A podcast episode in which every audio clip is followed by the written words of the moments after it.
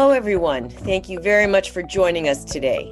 My name is Susie Gelman, and I'm privileged to serve as the board chair of Israel Policy Forum. Welcome to those of you joining Israel Policy Forum for the first time today, and welcome back to our returning viewers. Today's webinar and all of Israel Policy Forum's public programs are made possible by the generous support of our donors. So I want to thank our current and future supporters on today's call.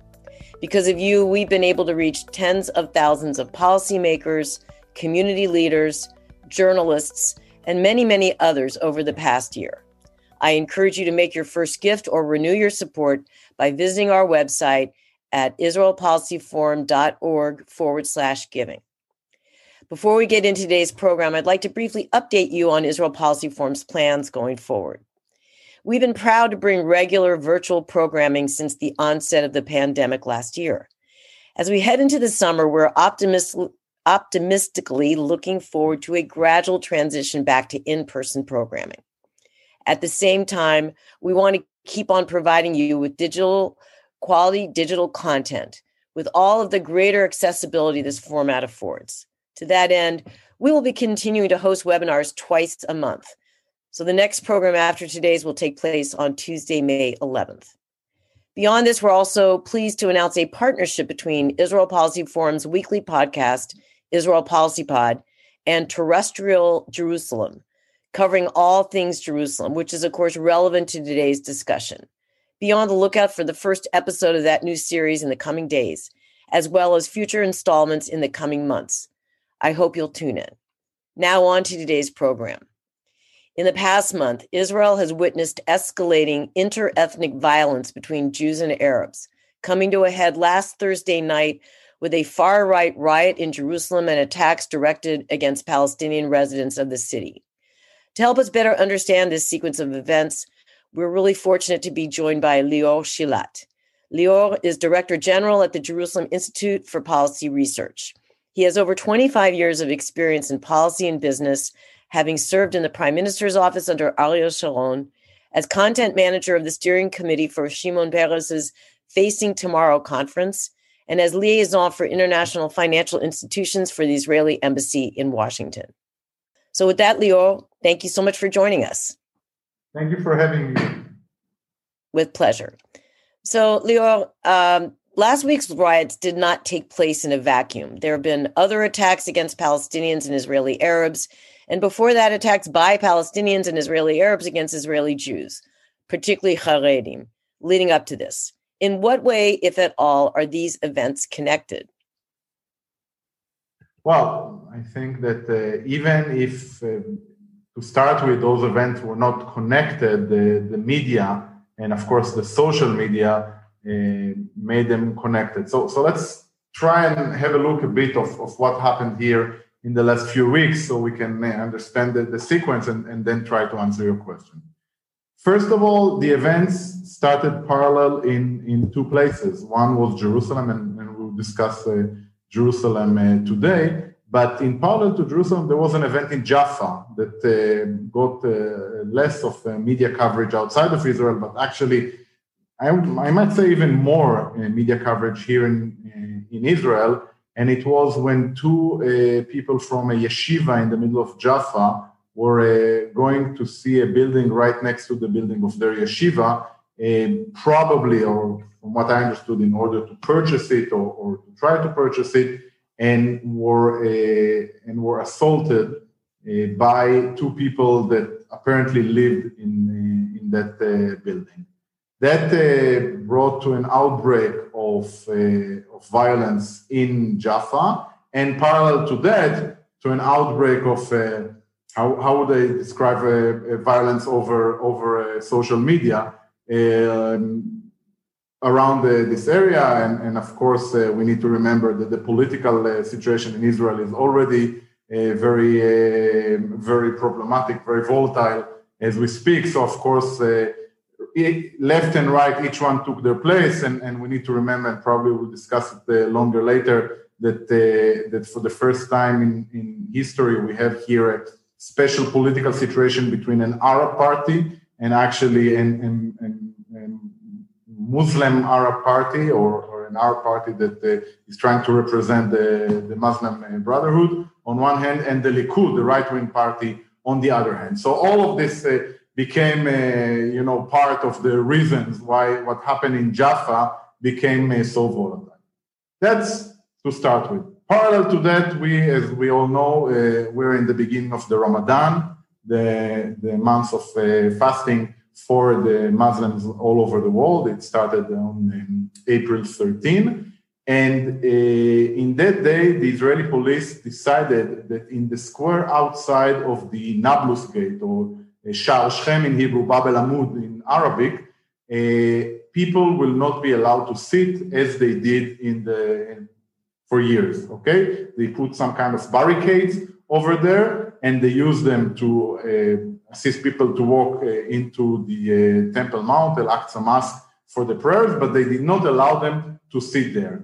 And this, uh, this act was perceived by the youth or the Palestinian youth of East Jerusalem as some kind of a provocation by uh, the Israeli uh, police and um, started uh, riots by uh, Palestinians in East Jerusalem around the Nablus, uh, the Nablus Gate. And, and it should be said that the Nablus Gate is the city square of, of East Jerusalem, meaning when you think of the most central place in East Jerusalem. That's not the, the Temple Mount, it's actually the Nablus Gate. Uh, that's where the central bus stations are. That's where most of the commerce uh, is. That's also the main route towards uh, the Al-Aqsa Mount.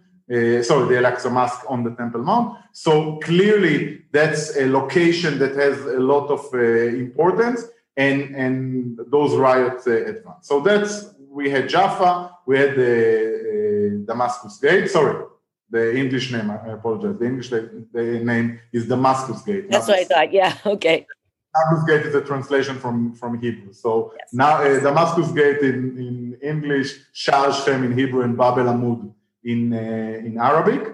Uh, and the third. Um, the third reason why why we arrived to what you described before is what was called by the Israeli media the TikTok terror.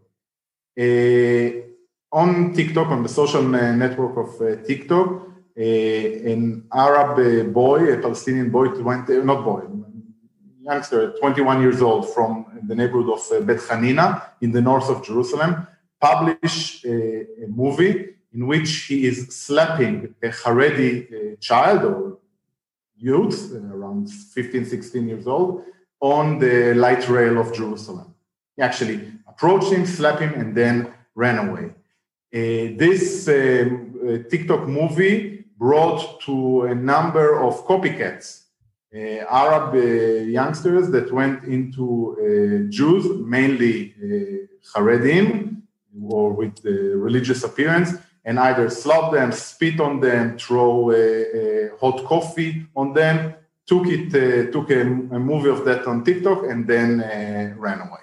So you understand that when we add Jaffa and Damascus Gate and this uh, TikTok attacks, you understand why the situation here became very, very volatile, and that's the background to what happened on last Thursday. Okay. Thank I you. Promise, I promise you it would be Sorry? I said I promised it's interesting here. So yeah, it definitely is interesting. Uh, there's also a Chinese curse using that word. Um, so could you that that was the lead up to what happened Thursday night. Could you describe, summarize what happened on Thursday night in Jerusalem, and have things calmed down since then, or have they continued to heat up? Okay, so what happened was that because of this. Uh, because of what happened in Jaffa, we saw similar events in some other mixed cities uh, in the center of Israel, mainly in the cities of Lod and, and Ramle, which also have a relatively big uh, Arab uh, population. And parallel to that, because of uh, what happened in, in, on TikTok, and of course what happened on TikTok got a lot of appearance also on, on Israeli uh, on Israeli media and social media, a groups uh, Jewish groups on Wednesday started organizing, walking in the streets of Jerusalem, mainly in Jaffa Street, the main street of, uh, of let's call it West Jerusalem, hitting uh, Palestinian uh, people, looking for Palestinian people. Once they got them, they started hitting them, also hitting some, uh, some media people, including two that, that broadcast live their beating.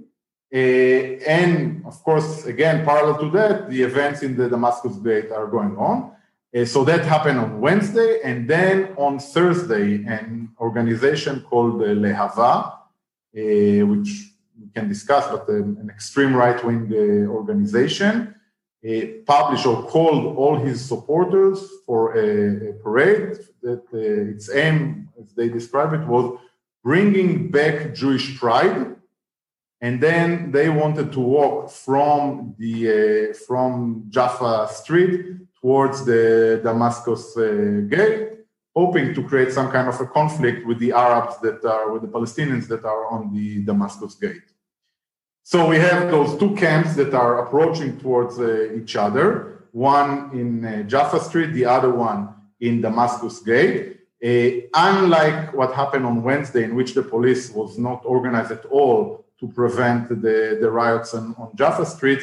Uh, on, on Thursday, the police was actually very fast to interfere. They uh, brought some blockades, uh, some barricades, sorry, to uh, to the middle of the way between between uh, between Jaffa Street and Damascus Gate, and they just blocked all the uh, all the Jews that came from from the West City towards Damascus Gate.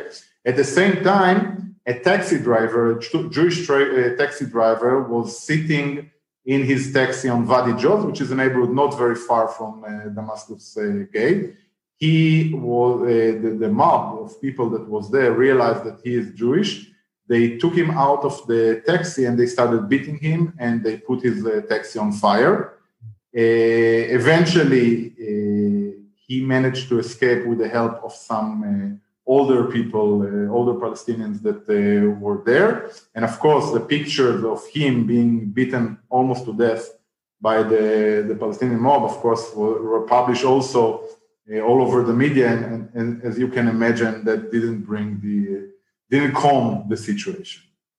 Uh, so that's how we stood on, on, on, Thursday, and it's really looked on Thursday like we are on, on, on the edge of, of some kind of, uh, I would not say um, civil war, but maybe some kind of uh, another period of conflict like the one that we saw here in, in 2014. Uh, that was the moment in which I think uh, the grown, grown up people from both sides understood that, that this is going to go to a very problematic uh, situation. So uh, both our mayor, uh, the police, and also people from both communities understood that this is the time to, to make action. Uh, the police decided eventually to remove the barricade from the Damascus Gate uh, square.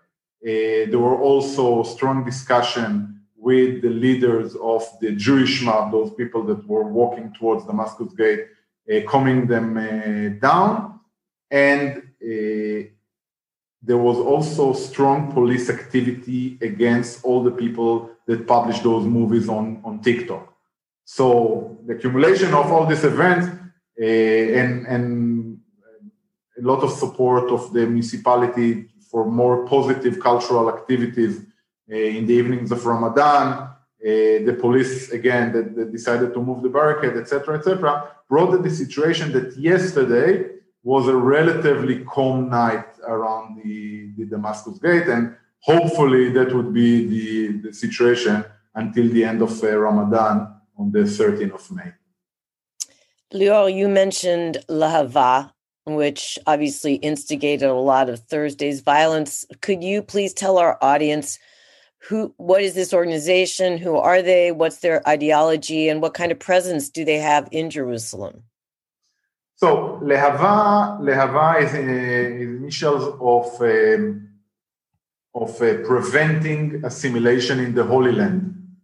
That's the that's the name. It's an organization that was uh, established by Benzi Gopstein, which is a Kach, a, a student of Rabbi Kahana, Uh, Meir Kahana, and a Kach activist. When Kach uh, became outlawed a few years ago, he, all of them were, all the activists were looking for other ways to uh, to uh, do their activities. So he established this organization. The the purpose or the main goal of this uh, organization is to prevent, let's call them interreligious marriage between Muslim men and Jewish girl they are saying that it's not it has to do only with Muslims that they're also active uh, against the marriage of uh, Jewish women with uh, with other with people from other ethnicities and, and religion. But have it either way, we're talking about an organization that its main goal or it, the, the main motto is pride. Okay, Jewish pride. They are the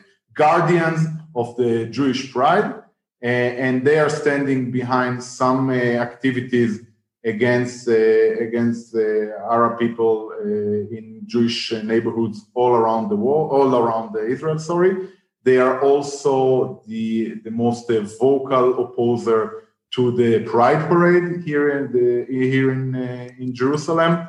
Um, and, and, and again, they're not just active in Jerusalem; they're active all over Israel. Now, what was interesting in uh, in the Lehava uh, parade on on Thursday from, from people that were there is that uh, Lehava was established as an organization of the extreme right wing in Israel, which is mainly, not only, but mainly the extreme right wing of the Dati Leumi public here in Israel. The I might say modern Orthodox, although it's not, of course, the uh, the best uh, the best translation from Dati Leumi, uh, the national religious group. However, in the last few years, there was a turn inside the activists of Lehava. And as I mentioned, the people that were there in the demonstration told me that actually most of the people that were there were Haredim, okay, ultra Orthodox. Okay, now we're not talking, of course, about people that are in, in the top yeshivot of the ultra Orthodox uh, population. We're talking about uh, people that dropped from uh, the yeshiva and they're looking for other meaning in, in, their life. And apparently, the leadership of Lehava is doing very good job in recruiting those people to the ranks of Lehava. So uh, to the level that in this uh, in the riots on, on, on Wednesday and in the demonstration on uh, or the parade in, on uh, Thursday, most of the people were dressed as Haredim, uh, which was very surprising for people that do not follow Lehava in the last few years. Mm. Could you tell us a little bit about the response of the Israeli authorities and the Jerusalem municipal government to last Thursday's riot? I mean, you touched on it, but if you could go into a little more detail. And I thought I saw a news report out of Israel that there had been a request to deny a permit to march. Um, I think the request of the municipality, and I believe the response was that they they couldn't uh, prevent the permit. So I don't know if I got that right or not. But could you talk a little bit about the official response? Well, I don't know about the march. It, it does make sense that if a, a, group of people want to protest and, and, do the march, they will get some kind of permission. And, and, at the end, they walked very, they didn't walk that much. Okay, they were blocked uh, right when they were getting close to the Arab side of the of the city. Uh, so I spoke a little bit about the, the police and the police response. In the beginning, they they respond in a very aggressive way. In the beginning of the of the this conflict that we're describing, that we're discussing, they they reacted in a very aggressive way. Uh, some some observer might say uh, too aggressive. Uh, also, they were pushed strongly by uh, by a politician, by Israeli member of Knesset from the right wing, to react more assertively or more aggressively against uh, what happened on on TikTok, against those movies that I described. And the municipality, at least in the beginning, was silent. Okay, we didn't see from the municipality the kind of leadership that we would ex- expect. That was in, in the beginning of those uh, uh, of these events. After Thursday, as I mentioned before, the situation changed completely. First of all, the police understood that they need, together with the stick, also to, to use some kind of a, of a carrot. So uh, they say they started the, in process of uh, discussion with the leadership, the Palestinian leadership in, in East Jerusalem.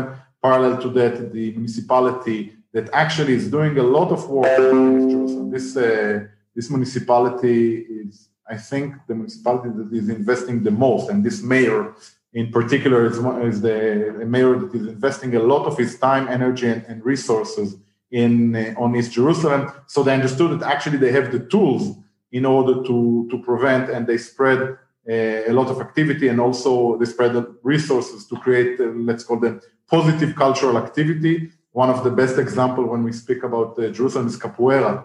Capoeira is a, is a kind of um, of a dance, uh, Brazilian, if I'm not mistaken. I'm not an expert on that. And uh, you're not going to demonstrate for us. Not now. okay. Uh, and uh, and there are a lot of uh, capoeira activities that involve both uh, Israeli and Palestinians here in uh, in Jerusalem. So uh, so all of a sudden, yesterday, instead of the on on the Damascus Gate square, instead of rioting and people demonstrating and and all those clashes between police and, and demonstrator, you saw people dancing capoeira, Jews and Arabs doing it together. And that's definitely a, a completely different view than what we got used to see there in the last uh, week or two. So that's one example for the activity of the municipality.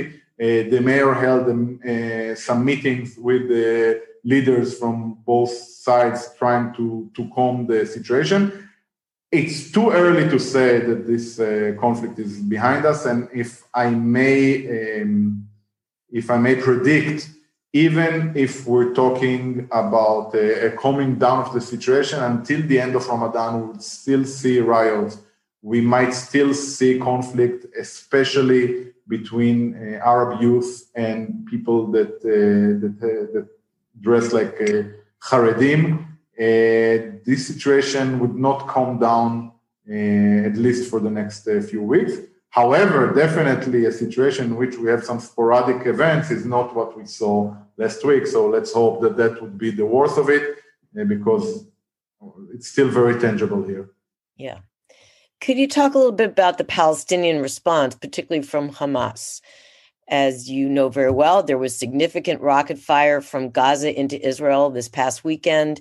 Could events in Jerusalem contribute to a new conflict between Israel and Hamas? Of course, that's the, that's the charm of Jerusalem. That, uh, and it affects all over the world. And exactly as, as you uh, in the US are very worried when you hear the news uh, about Jerusalem, there are people all over the world that react to Jerusalem. Unfortunately, some of them are, are very negative elements like uh, Hamas, that of course uh, jumped on the opportunity after a, a, very long period of quiet in the south. They jumped on the opportunity to use uh, what happened in, Jerusalem as an excuse for their terror acts against the, the people of, of uh, the south of Israel, shooting for a few nights, shooting a few rounds of uh, rockets. We know that Jerusalem is. Um, is the center of uh, of every activity that is happening around the around here in the Middle East, mainly as an excuse, if I may say, saying not that I underestimate, of course, the religious feelings, but but here let's remember uh, we're talking about conflicts that were very local in their nature, yet were used by uh, by Hamas to shoot those rockets.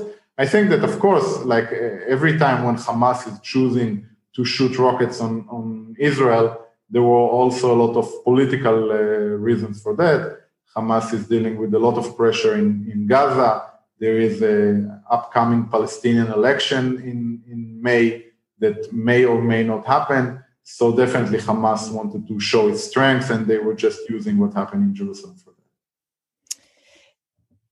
um, I, we have a number of questions from the audience, but I do want to remind people, please, uh, if you have a question, type it in the Q and A box. Um, Lior, it's been reported that recently elected member of Knesset Itamar Ben Gvir from the Otzma Yehudit faction is an active participant in the social media channels used to plan the violent actions last week. How do you feel the current political climate, in which Kahanists have been normalized by none other than the prime minister himself, contributes to events like last week's riot? Okay, so first of all, it should be mentioned that Benzi Gopstein, the leader of Lehava that we discussed before, was actually a candidate to Knesset on the Otzma Yehudit list.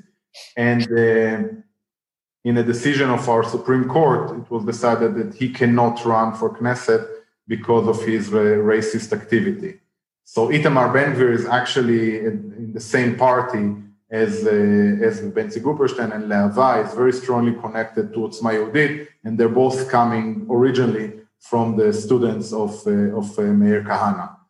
Um, definitely what we see here is not a positive phenomenon. When, when Meir Kahana was elected to the Knesset in the 80s, when he came to the podium to speak, the entire, uh, the entire, meaning the other 119 members of Knesset just left, including, of course, all the members of right wing. Meaning the, the approach was that the racists cannot be treated as a, as a normal member of Knesset.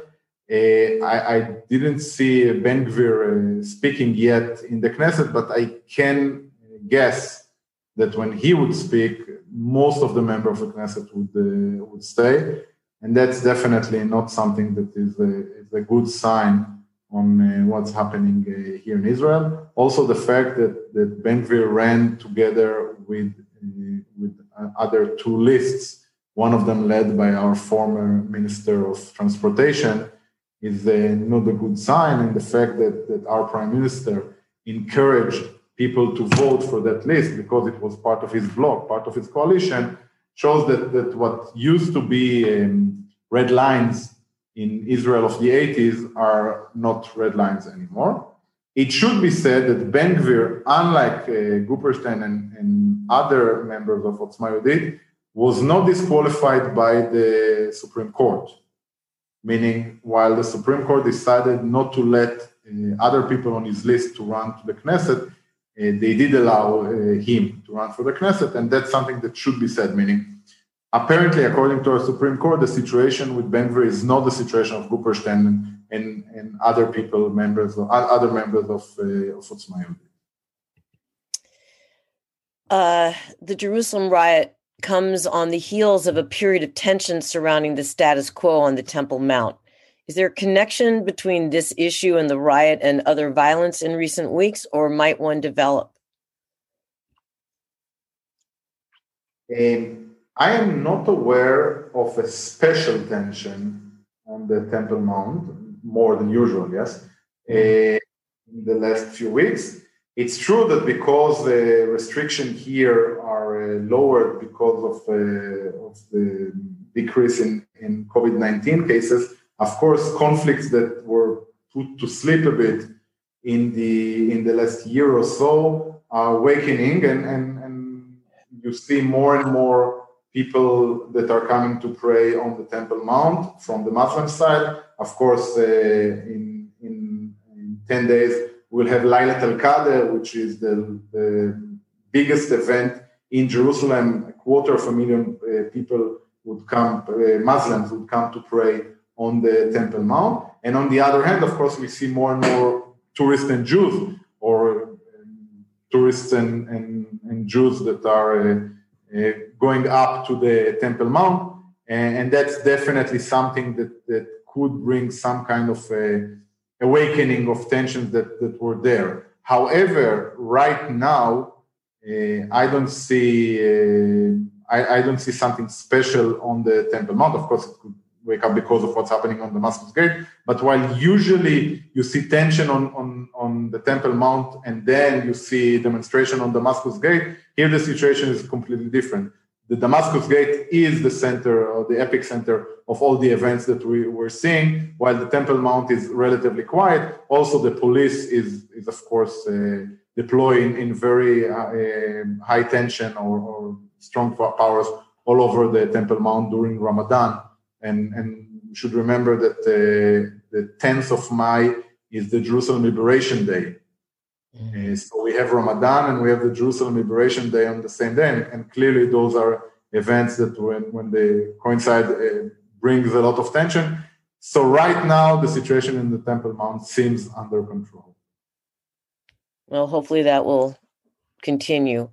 Uh, Bizrat Hashem. Uh, Jerusalem, of course, is important and sensitive to Muslim states. Uh, the Temple Mount being just the embodiment of that, but not only. The UAE, which recently sent an ambassador to Tel Aviv, having only established relations with Israel last year, condemned the Jerusalem riot. Is there a potential for events in Jerusalem to harm Israel's relations with the wider Muslim and Arab worlds? Of course, as, as we spoke before, the Arab world never accept the fact that Israel is in control uh, over the, the Temple Mount. And while uh, the last few years brought uh, very good news on the front of uh, relations between Israel and some of the Arab countries, that doesn't say that they are not worried or very sensitive when it comes to the to the Temple Mount. So we saw this uh, this reaction by the United Arab Emirates, Emirates when it came to the riots on, on East Jerusalem.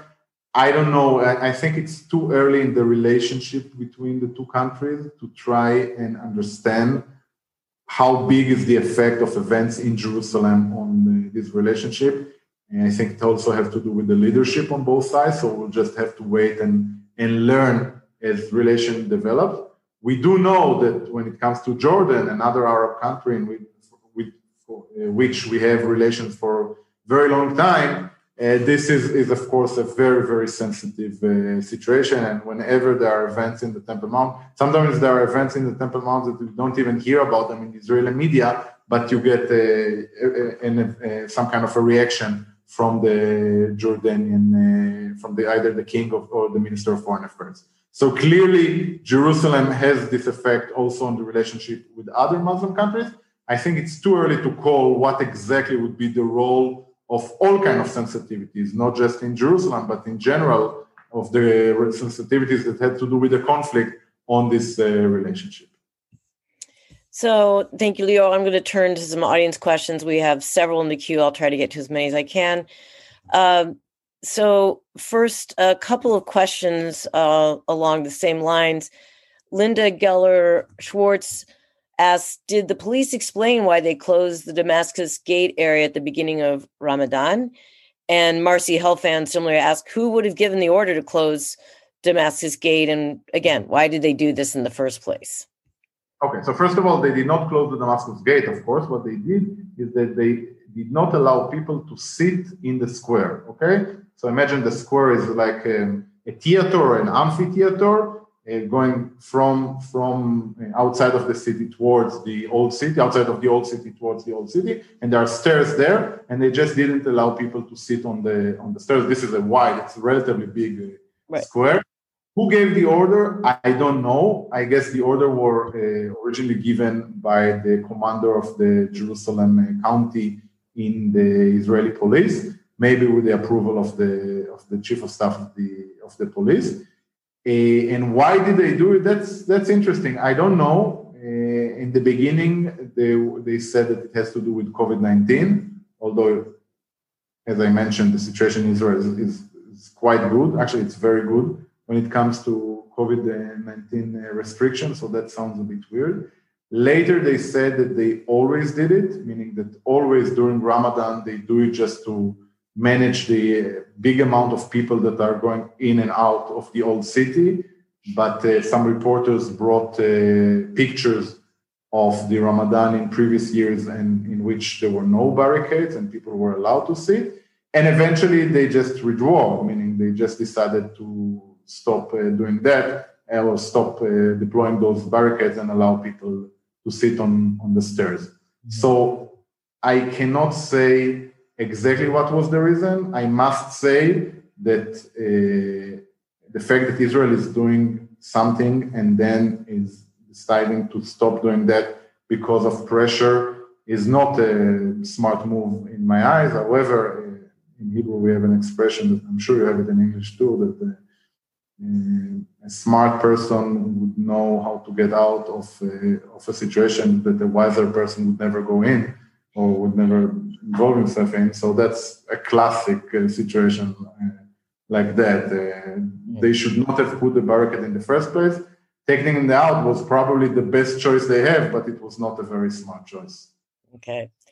So Howard Sumka asks, uh, he refers to a Times of Israel story today that attributes the large and increasing number of Haredi school dropouts uh, as a big contributor to the violence on the Jewish Israeli side. Do you agree with that? Absolutely. I mentioned it before. The, yeah. As I said, the main the main fuel to the Lehava uh, engine and, and to all the riots that we had here in uh, on Wednesday and Thursday came from from dropouts from the Haredi Haredi society.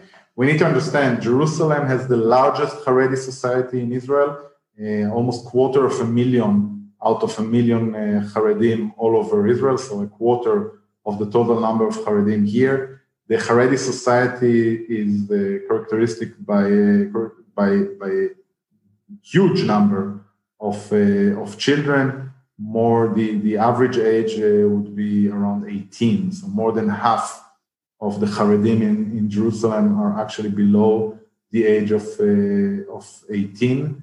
And of course, not all of them fit the, the traditional Haredi education system of studying uh, Talmud uh, for an entire day.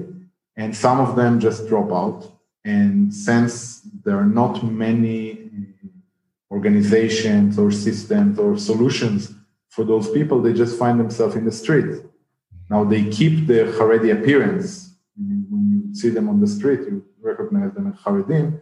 However, they adopt all kind of behavior which does not fit the Haredim. And everyone that knows a little bit of the ultra-Orthodox uh, narrative understand how weird it is that, uh, that Haredim are involved in riots against Arabs. It's completely against the, the basic narrative of the Haredi society. And yet you find them there. We need to remember uh, we are after a year of COVID 19 restriction.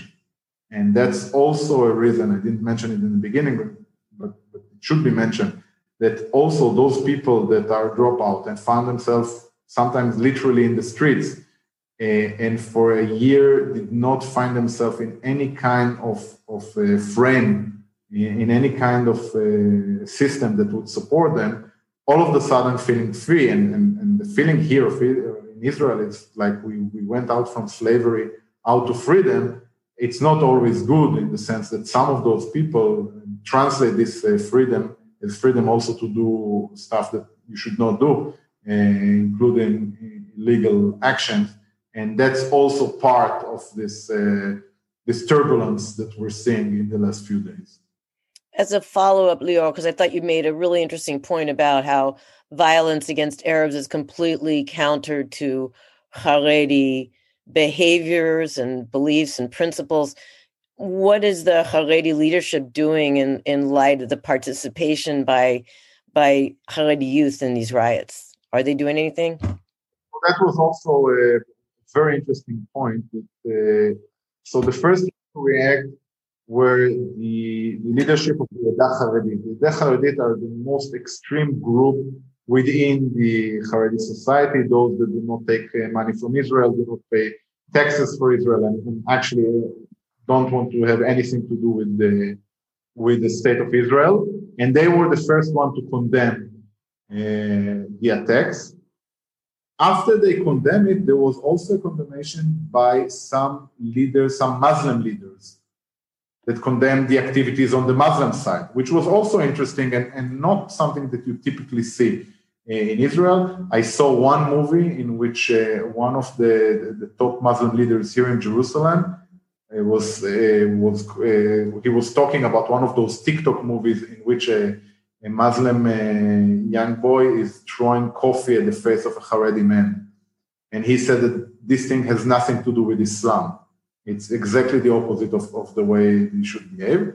And then the leadership of Mir, which is a mainstream Haredi yeshiva, also condemned the, the situation. Now we need to remember the effect that those leaders have on the dropouts, on those youngsters that are on the street, is not very big. However, there was uh, some kind of an atmosphere that I think led also to, to those elements coming down because they saw that also the Haredi leaders and parallel to that, the Muslim leaders are condemning the, the attacks and the riots. Related question from David Reisman. I hope I'm pronouncing your last name correctly. Was the Palestinian Authority involved in any way in reducing tensions? Not that I'm aware of. Yeah, actually, on the contrary, meaning we saw some speech by leaders, by Palestinian leaders that are supporting the demonstrators and, and saying, of course, we would never give up uh, our cause. Uh, I was not, I am not aware. It does not mean that it didn't happen, but I'm not aware of any activity by the PA to try to calm the situation. It should be said that the effect of the PA on what's happening in Jerusalem is mainly declarative meaning in the last few years we saw that there is not much connection between the leaderships in, in Ramallah and what's happening in the Palestinian street here or in the East Jerusalem street. So uh, we have a question from Michael Goldstein. What's the rationale for Palestinians attacking Haredim who generally are not Zionists and don't serve in the IDF? I think it's the appearance uh, first of all, we need to remember uh, I, I, I have no way how to this, to translate the word pushtak from Hebrew to, to English. I'm not sure, Susie, even it, it's a slang word, but it basically means those those uh, those Arabs that, that were doing those Palestinian youngsters that were doing what they're doing. They are also dropout, just just on, from the Palestinian side, meaning those are the kind of uh, people that, that or the kind of youngsters that find themselves without any without any system or, or frame and uh, and they are now bullying Haredim, but they can bully at the same time people from their own uh, from their own group. Uh, it should be mentioned that parallel to the events on, on Damascus Gate and, and, on Jaffa Street, there were two uh, Palestinians that were killed by Palestinians in Jerusalem.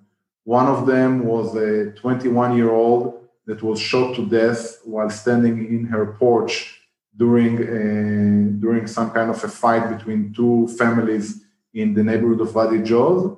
And the other one was a 17 year old boy or youngster that was uh, stabbed to death by a 14 year old in the Shuafat refugee camp. Uh, so this is the background. We're, we're in the midst of a lot of tension in the Palestinian street. I mentioned COVID 19. And there are, of course, a lot of economic activity that affects also young people uh, that needs to support sometimes their uh, their families. And, and of course, also we need to remember that we are in a process in which there is more and more money in East Jerusalem, meaning people are getting better jobs, the education getting better, and we know that when those events happen, it also, uh, ironically, brings also a rise in crime. We see it very strongly in the Arab Israeli society. There were 23 people that were murdered uh, in the Arab Israeli uh, towns and villages in Israel since uh, the beginning of 2021. And unfortunately, we see how when people advance from, from uh, poverty into middle class, it also comes with, with the rise in, in crime unless you prevent it. So this is the framework, okay? We're talking about criminals or criminal elements, and they are tunneling their criminality towards Haredim when they see them, but they also tunnel it inside when they are inside their, their neighborhoods. It's easier to recognize a Haredi as a, as a Jew rather than um, a secular Jew. So that's also one reason. And, and Haredim are a symbol. Can I ask also, just as a follow up, Lior, um, the proximity of Mea Shearim to the old city and the fact that, you know, Haredim obviously regularly go to pray at the Kotel. So there's, I'm guessing, more interaction on a general basis between Haredim and East Jerusalem uh, Palestinians than other Israeli Jews. Is that a fair comment? That yeah. And we also saw that the lines of friction were mainly the areas in which Haredi neighborhood and, and Palestinian neighborhood are, are very close, like uh, north of the old city. Uh, most of the Haredi neighborhood in Jerusalem are in the northwest of the city. And when they go to the Kotel, they go to, towards, meaning they go through the Damascus Gate. That's the main road leading from the Haredi neighborhood, Mea Shearim, but not just Mea Shearim, all the, the Haredi block of uh, northwest uh, Jerusalem to, to the Kotel. So definitely there is a lot of, uh, of friction there. By the way, one of our audience members, Elias Ruchvarg, uh, sorry, says a pushtak is a thug. That's the ah. translation. Thug. Okay, so not quite an ox, but similar.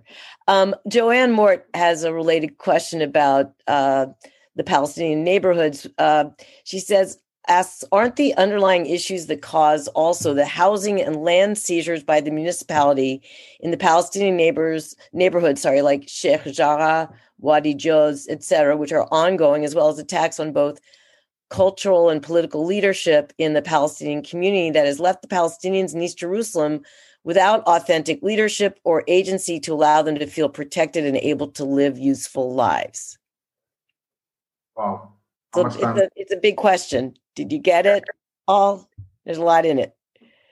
It's a big question, but I would say that everything that was described is the background for the tension, but it's not the main cause or the immediate cause for the tension. Clearly, uh, from a, from a political point of view, the people of East Jerusalem, the, the, Palestinians living in East Jerusalem, most of them see themselves under occupation. And what was described here were phenomena that, that are perceived by the Palestinian, we can agree or disagree, but are perceived by the Palestinian as, as phenomena that are part of being under the occupation. But this didn't change in the last two weeks. I mean, it was the situation three months ago, and, and probably it would be the situation in six or eight months. Uh, actually, what came to the news uh, a few weeks before was when a few uh, Jewish family entered some houses in the neighborhood of Silwan, but those were not houses that were seized; those were houses that were purchased. So it, it, we cannot can connect immediate, uh, immediately what happened uh, in Silwan or in Sheikh Jarrah to what happened in the Damascus Gate. Again, from a Palestinian point of view, it's part of the background. It's part of living under the Israeli occupation, and, and clearly, um, some of the people would, would use those as reasons for, for what happened in the last two weeks. We have a question from Nancy Kaplan, who uh, notes that United Torah Judaism blamed Netanyahu for encouraging this, which UTJ felt costed at least one seat in the Knesset. She asks, there seems to be a trend of a breakdown in authority in the Haredi community. Do you agree? The, the Haredi community, which was few tens of thousands 60 or 50 years ago is now, as I mentioned, more than a million people. And clearly, the mechanisms that were used to control few tens of thousands cannot be used anymore when, when we approach more than a million people. Uh, it's a fascinating story, meaning I, am not sure it's, it's part of the mandate of the Israeli Policy Forum, but discussing what's happening in the Haredi society in the last 10 years and trying to predict what would happen in the next 10 years is one of the most fascinating um, phenomena that are happening in Israel and probably one of the main reasons to everything that would happen in Israel in the next 20 or 30 years. So again, I, I can speak about it more and more, but eventually, yes, the answer is yes. Uh, clearly, the, the control mechanisms are problematic. You see more and more uh, you see a, a, real crisis in leadership. More and more people that do not accept the traditional leadership. Some of them are going towards more and more integration with Israel, and the other are going uh, to the other way. It should be mentioned that from the point of view of those those dropouts that are in Lehava, they are part of the people that are going towards the integration. Meaning for them, showing um, what we would perceive as racism towards the Arabs is actually their a way to, to show their nationality, the way to show their patriotism, the, the way to show their connection to Israel, which is not what they grew up on in, in the Haredi society. So you, you, I'm trying to explain how complex uh, psychologically is this, uh, or sociologically, is this uh, situation in the Haredi streets. And again, I think the most fascinating phenomenon in, in Israel in the last 10 years and in the next 10 years.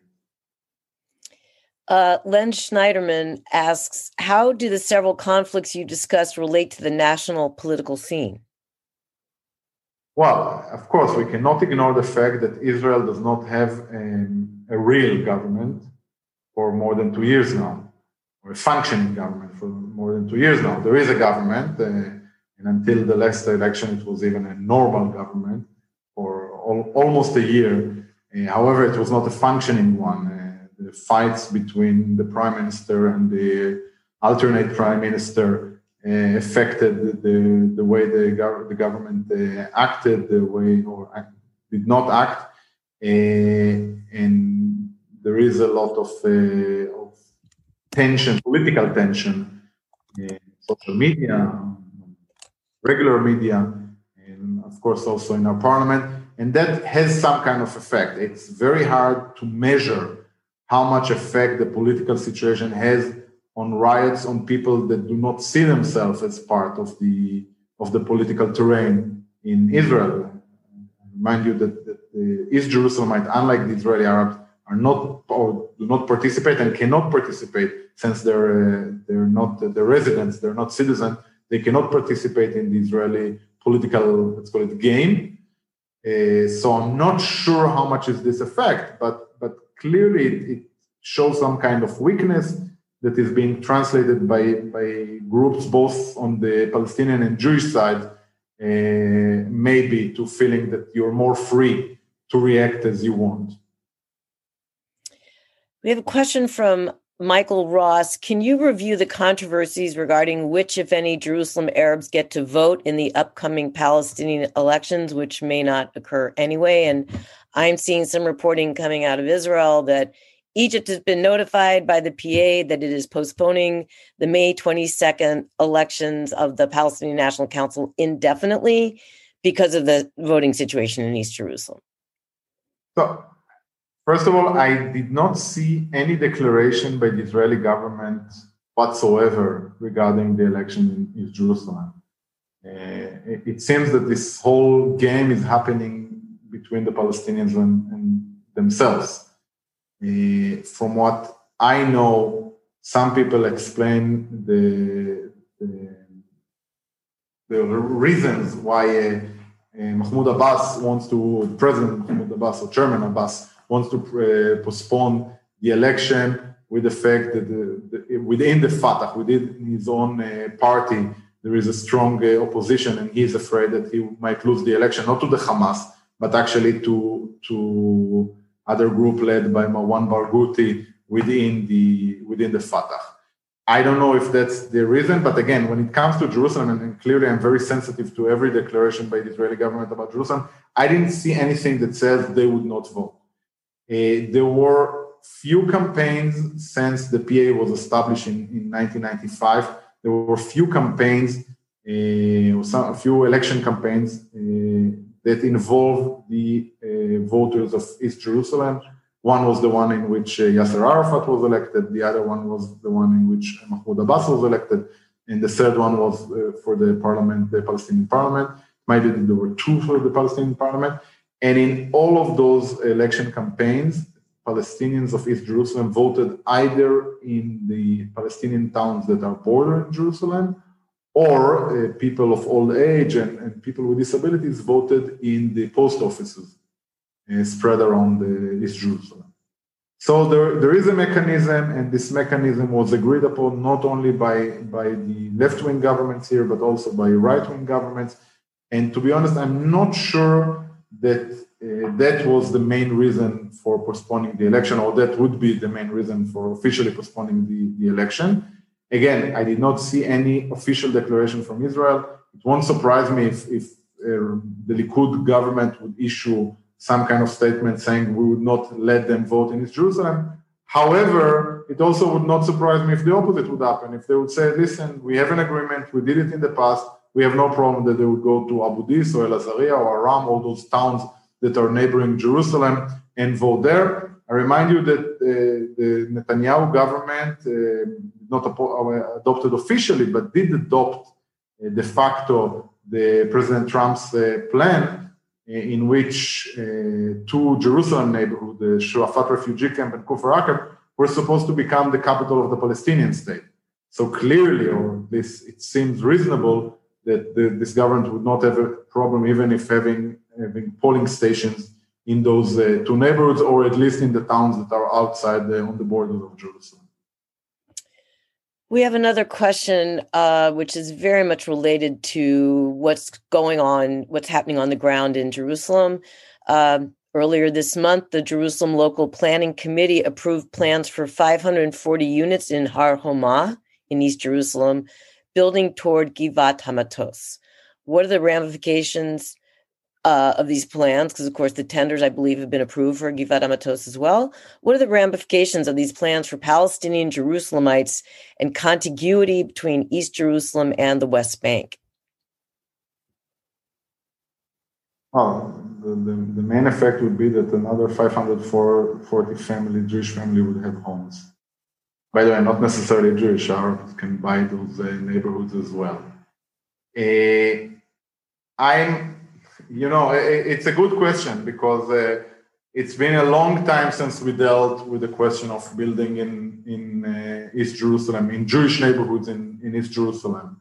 We did not see the Netanyahu government using the let's call it opportunity they had during the Trump administration to build uh, in uh, East Jerusalem. Of course, building within the neighborhood, within those Jewish neighborhoods in East Jerusalem continue. There are more than 200,000 uh, Jews living in East Jerusalem today. East Jerusalem in the in the wider sense, meaning the area that was annexed to Israel in, in June of 1967, from um, Ramot and Neve Yaakov and Pisgat Zev to in the north to Har and Gilo in the south. Uh, Givat Matos was, was a bit uh, different because it was a new neighborhood, or it is a new neighborhood. There are some claims that are saying that Givat Mastos would disconnect the continuity between um, Bethlehem in the south, outside of Jerusalem, and the neighborhood of Bet Safafa. Uh, so, if there will be a will uh, to build a Palestinian uh, state in the future, there will be a problem to connect Bet Safafa to Bethlehem because of Givat Matos.